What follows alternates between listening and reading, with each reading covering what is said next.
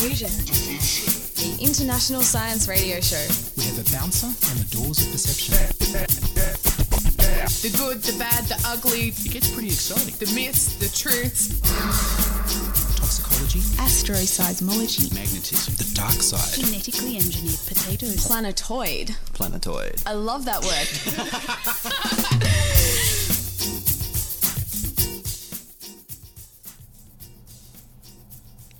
Hello and welcome to Diffusion.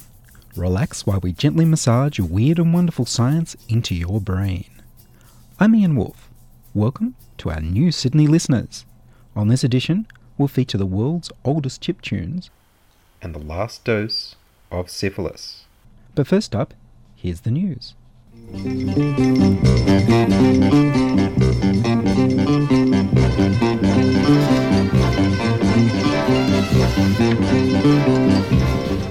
A new device has been developed to stop migraines in their tracks. People who suffer migraine headache attacks are often warned an attack is coming by an aura of symptoms that can include flashing lights, showers of shooting stars, zigzagging lines, weakness, tingling, or confusion. The non invasive transcranial magnetic stimulator TMS device interrupts the aura phase of the migraine, which is often described as electrical storms in the brain before the aura leads to headaches. The aura is usually followed by an intense throbbing head pain, nausea, and vomiting. However, if you zap the aura, you can stop the headache arriving. Previous studies, conducted at Ohio State University, used a huge and heavy TMS device to reduce headache pain. The new device is handheld. The TMS device sends a strong electric current through a metal coil, which creates an intense magnetic field for about one millisecond.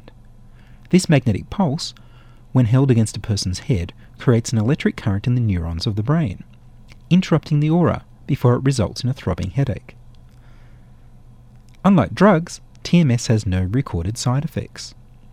Of the 164 patients involved in the multicenter randomized clinical trial receiving TMS treatment, 39% were pain free at the two hour post treatment point, compared to 22% in the placebo group receiving sham pulses.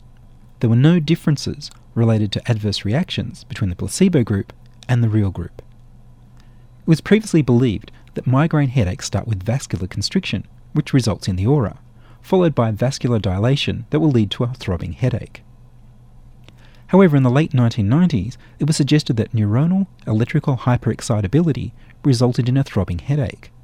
This new understanding of the migraine mechanism helped the development of a handheld TMS device by NeuraLieve in Sunnyvale, California.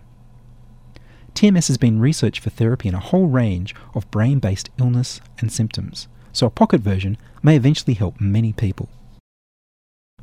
See through rechargeable batteries made of flexible plastic have been invented at Waseda University in Japan. The battery is made from a reduction oxidation active organic polymer film that's only 200 nanometers thick. Nitroxide radical groups are attached, which act as charge carriers. The organic radical battery has a high charge discharge capacity, which means it only takes one minute to fully charge the battery and it has a long cycle life, often exceeding a thousand recharges. The team made the thin polymer film by a solution processable method. That is, a soluble polymer with the radical groups attached is spin coated onto a surface. After being bathed in ultraviolet light, the polymer then becomes cross linked with the help of a bisazide cross linking agent. A problem with the organic radical polymers is the fact that they're soluble in the electrolyte solution, which results in self discharging of the battery. But the polymer must be soluble so it can be spin coated. However, the photo cross linking method used by the Japanese team overcomes this problem and makes the polymer mechanically tough. A transparent rechargeable battery is a natural choice to be paired with solar power collectors and mobile computer displays. The world's oldest chip tunes unearthed in Australia. The oldest recordings of computer generated music were made by the CSIR Mark I in 1951. CSIR stands for Commonwealth Scientific Research. CSIR Mark I was built with a speaker so that programmers could get a signal that their program loop had finished, and for program errors and debugging. Hackers found that by sending multiple passes to the hooter, as the speaker was known, they could generate musical tones. It was complicated programming. Until, in 1957, Professor Thomas Cherry of the University of Melbourne wrote software to convert musical notation into pulses to the CSIR Mark I hooter. Now, simple musical notation could be entered, and something resembling music would come out. There was no way to store the music other than the punched paper tape required to make the computer to play it. At the University of Melbourne, three engineers who were familiar with the CSIR Mark I in the 1950s have worked together on a project to document the old computer and to reconstruct the music. They wrote a software emulator so that the old programs could be run again, and then built hardware for the pulses to be sent to the speakers so that they sounded like the original device. They first had to read the program and data tapes, and then use programs developed by John Spencer for his emulator to generate the speaker pulse timing data.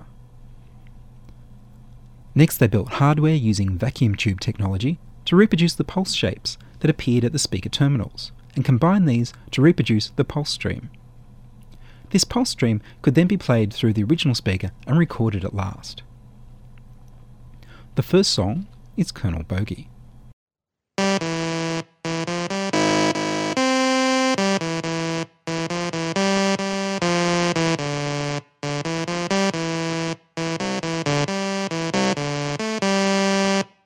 This next song is titled In Cellar Cool and includes a simulation of the background noises you would have heard in the laboratory.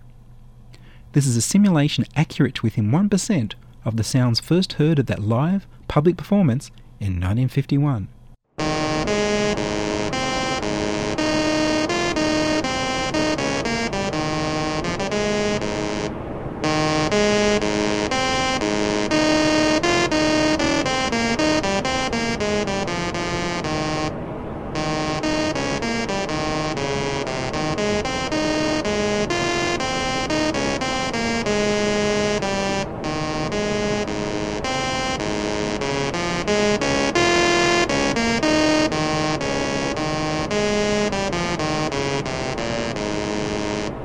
Big thanks to Sydney indie band Unicron's Revenge, who sent us their debut album, The Transforming, with the wonderful song Pie Man.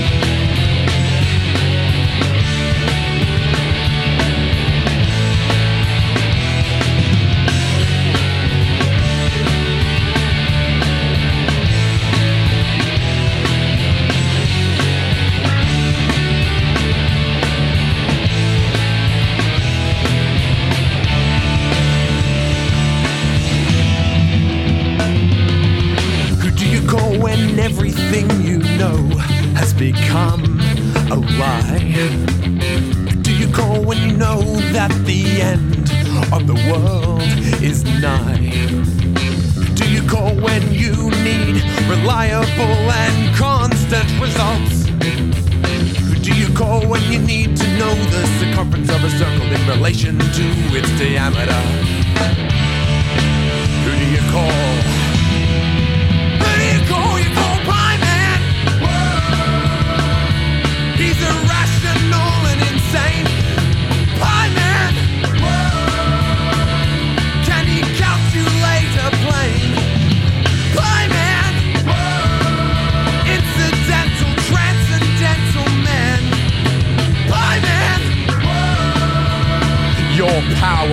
Never ending. You'll appreciate this infinitely. You knew you can't do better than the Alpha and Omega. Don't move one iota, or he'll cap a pop in your ass. He's so cultured, he regularly goes to the Theta. It's a sign, cause he knows how to log a 10. Z is for the zebra in my ZX81 Pie Man. Whoa. He's irrational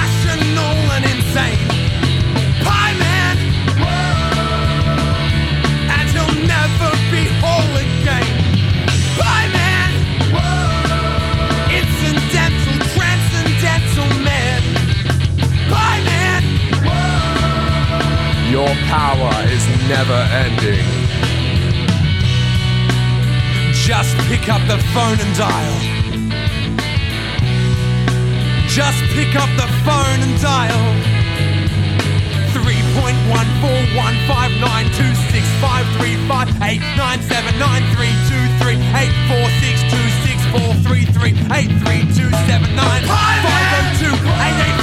3.14159269358327951505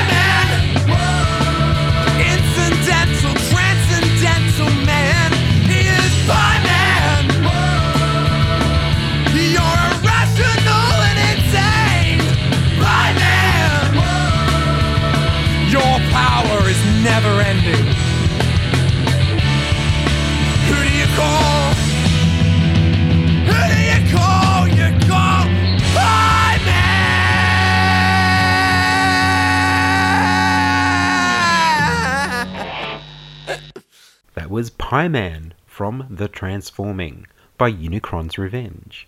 If you have a great geeky science tune for us, send it in.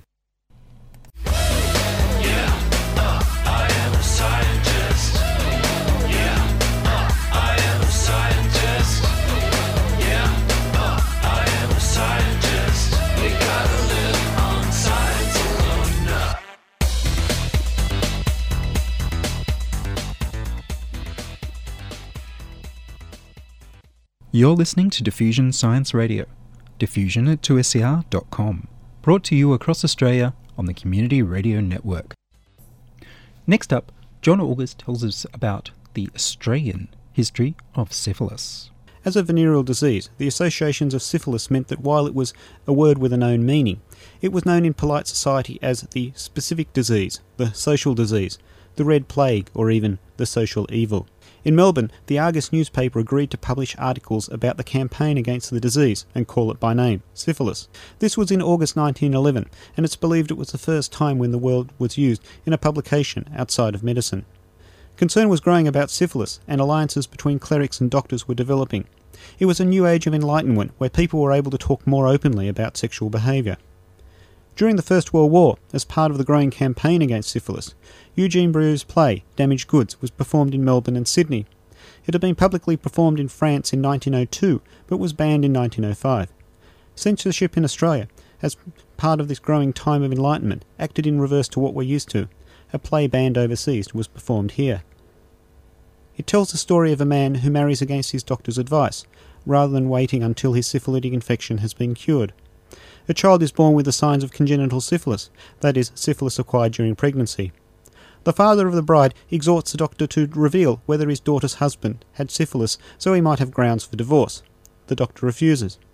As the father becomes more and more enraged, the doctor's reply is that the only difference between the father and his daughter's husband is that the father had been lucky in his youthful sexual encounters. Certainly, syphilis was something to be concerned about.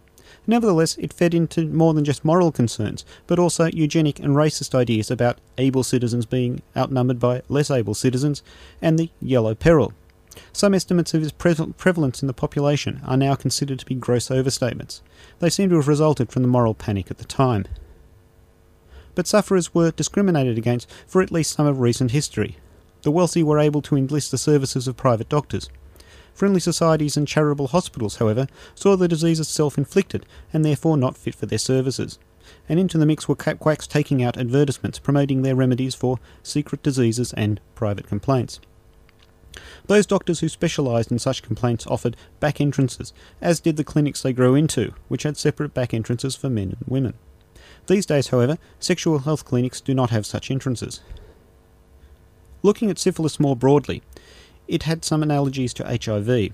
For a time, it was untreatable or very difficult to treat, and controversy developed er, when treatment became effective. Salvarsan, an early effective drug, had its own scandals, where opportunists stockpiled it and sold it later at inflated prices, with the original holder of the patent overstating difficulties in producing the drug so they could charge higher prices. With the onset of World War I, the patents were ignored and England, Canada, the United States, and France made their own generic versions. I've not been able to ascertain whether the patents came back into force after the war, but certainly there's an echo of the controversy over HIV treatments. This brings me to the end of this part. In the next part, I'll be interviewing Professor Christopher Fairley of the Melbourne Sexual Health Clinic on the contemporary significance of syphilis. Until relatively recently, it was exceedingly rare. In fact, Victoria, with a population of 6 million people prior to about 2002, only had two three cases of recently acquired syphilis per year. So that's an extraordinarily low level. However, in 2002, an, an epidemic started, not just here in Melbourne, but really throughout most industrialised cities throughout the world. And the epidemic was fundamentally restricted to men who have sex with men. At the moment, we have a large number of cases of syphilis in Victoria, probably three to four hundred, almost entirely restricted to men who have sex with men. Amongst the, uh, the group of those who have the most number of sexual partners, the, the rate might even be as high as 2 or 3% per year. What was the origin of those new infections in times past? Why, why has the situation changed? Well, I, I can just take you for a few minutes through the sort of history of syphilis. Prior to antibiotics in the 1930s, it used to be very common. Then antibiotics came along, and there was a dramatic fall in cases of syphilis. And then through the sort of 1950s, 1960s, 1970s with the sexual revolution, you saw re-emerge amongst men who have sex with men. And then with the onset of the HIV epidemic in the early 1980s, it disappeared again. And it recurred in 2002 all over the world, beginning at those cities which are typically have a large number of men have sex with men in them, such as London and San Francisco. And the reason that it's come back is complex because it was absent for such a long time. We suspect a major factor that's driving the epidemic at the moment is the fact that not only do people who become infected find it difficult to recognize because they've never heard of it or seen of it because it was absent for so long, actually a, a large number of the practitioners that look after patients with syphilis themselves haven't seen it before and struggle to recognize it quickly, and so it persists without treatment for a reasonable length of time. There's also been increasing numbers of sexual partners amongst men have sex with men that, that has probably played a role as well. With the improving survival and ease of treatment of HIV, not so scary for men of sex with men to have sex, and so you're seeing a greater number of sexual partners. This doesn't necessarily mean they're having unprotected anal sex at all, because the majority of cases of syphilis are not transmitted through anal sex. They're transmitted through oral sex or even just hand genital contact, because syphilis in its in certain stages is highly infectious. Right. So when it's highly infectious, um, what, what what stages are you talking about there? Well, there's, there's primary where typically there's one lesion present, usually about half a centimetre or so, and a, typically a painless ulcer. But then there's secondary syphilis, which happens some weeks later, where an individual can get a rash, and that particular rash can be highly infectious because each little red dot has a large number of infectious syphilis organisms in it. That may be particularly a problem because that's hard for clinicians to recognise, particularly if they haven't seen it before, and can persist for many weeks. So you're saying that the rash of the secondary syphilis is, is in fact quite infectious? And, and in a way, there are so many different causes of rashes that sometimes people don't rush to the healthcare provider or recognise that it might be something serious. And, and sometimes the healthcare provider, particularly if they're under 40, will have never seen a case of syphilis before. I, I guess this is a more subtle question, but obviously there's a dormant phase between uh, secondary and tertiary syphilis. Now, is it possible to pass syphilis on during that during that time, or or is it like dormant in the sense that it's very dormant and also the patient's not infectious either? So syphilis can run for many years. It has an early phase termed infectious, which includes primary and secondary syphilis, which almost always lasts less than about a year or so. And then there is tertiary syphilis, which occurs many years later, give you very serious complications such as diseases of the heart and of, of the brain. But that particular form of syphilis, termed latent or late tertiary syphilis, is not infectious. Well, there's a period of latency where, where you have no disease in the individual infected, and they're also non-infectious, and that period of time can last a few years to decades. I, I, I'm thinking of metaphors from other areas.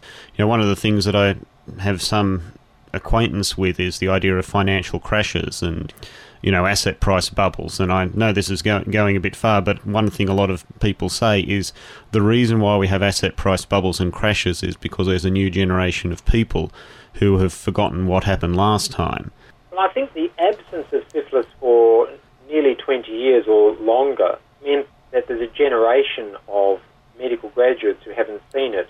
But I think we should see that more as an opportunity for control. In other words, providing the young gay men who have not seen it before or the practitioners with education provides a relatively easy method for control because you can reduce that period of infectiousness quite markedly because it's relatively easy to treat. I take it one of the things that you are doing is, I guess, outreach and education to doctors to make uh, more people aware of it. Well, I think that governments have been quite responsive in this particular area. The details of that you'll have to ask the government. But for example, on our webpage, one of the first things that you see when you go is a series of about 10 different pictures of what syphilis looks like so that practitioners have got a very good idea about what it looks like. Outside of uh, sexually transmitted infections, are there any diseases of concern that, that are sort of, I guess, growing in prevalence? One of the infections on the horizon that uh, people have put a lot of work into preparing for is obviously bird flu.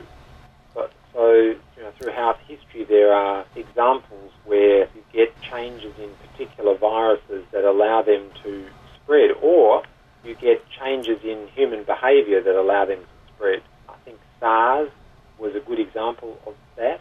Certainly, a lot more people travel by aeroplane now than they did 50 years ago, so there wouldn't have been the capacity for infections to travel so rapidly. And indeed, syphilis is a good example because in the 1400s or 1500s, it travelled travelled relatively slowly across Europe because people didn't move very rapidly. But, but of course, now you can get around the world in 24 hours. Spread of sexually transmitted infections much more rapidly than you did centuries ago as well. Okay, and I suppose you, you have to some degree already answered the question of the international scene, that, that these epidemics have arisen uh, around the world at roughly the same time. Well, I think there's, there's two things there. I think that's certainly true for men who have sex with men, but the control of syphilis is fundamentally dependent on access to healthcare as quickly as possible after the infection occurs. So, so you get a lot of syphilis amongst heterosexuals in countries where access to healthcare is limited. So, so throughout the developing world, there are very high rates of syphilis because of limited access to healthcare in heterosexuals. The reason we notice it so much in countries with access to healthcare is because we don't see it in heterosexuals, we only see it in men of with men. We don't have good control of syphilis in very remote indigenous Aboriginal communities. The fundamental reason for that is that access to healthcare in, in Aboriginal communities is limited, and so you do get some heterosexual transmission of syphilis that's not seen elsewhere in Australia in isolated Indigenous communities. In closing, I'll acknowledge references and helps I've received. A major reference was Wikipedia. An article by Di Tibbetts, Reflections on Syphilis, was published in Recent Advances in Microbiology in 2002, a publication of the Australian Society for Microbiology. And Di was kind enough to reply to a few emails. B. Nicholson, N. Lloyd, H. Morgan, and R. Ronimus form part of a research team in the Departments of Chemistry and Biological Sciences at the University of Waikato, New Zealand, and published an article on Salvarsan in Angewandte Chemie in 2005. Brian Nicholson of that same team was kind enough to reply to some emails where he pointed out another article of interest on Salvarsan by Stephen Riethmiller published in Chemotherapy in 2005. In the course of this feature, I've asked some difficult questions and tried to make my own best sense of things, but could have incorporated a few mistakes and probably made some errors in pronunciation, which I acknowledge. Thanks for listening, and I hope to talk to you again. Thank you, John August.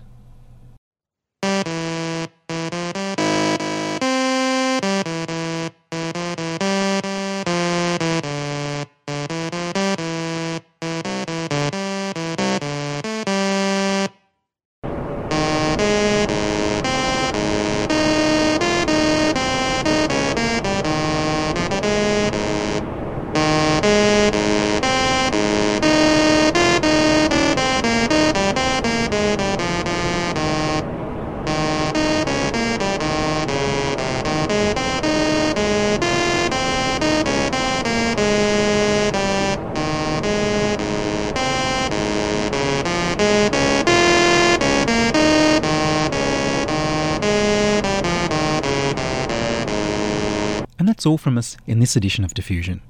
Please contact us, send us some email with feedbacks, comments, or suggestions. Send us praise, send us insults, just send us something. Send an email to diffusion at 2ser.com. That's diffusion at 2ser.com. And subscribe to our podcast on our website www.diffusionradio.com. That's www.diffusionradio.com. Contributing to the program, John August. Diffusion has been produced in the studios of 2SER Sydney. Diffusion is broadcast nationally via the Community Radio Network. I'm Ian Woolf. Join us inside your audio device of choice for more science wondering next week on Diffusion Science Radio.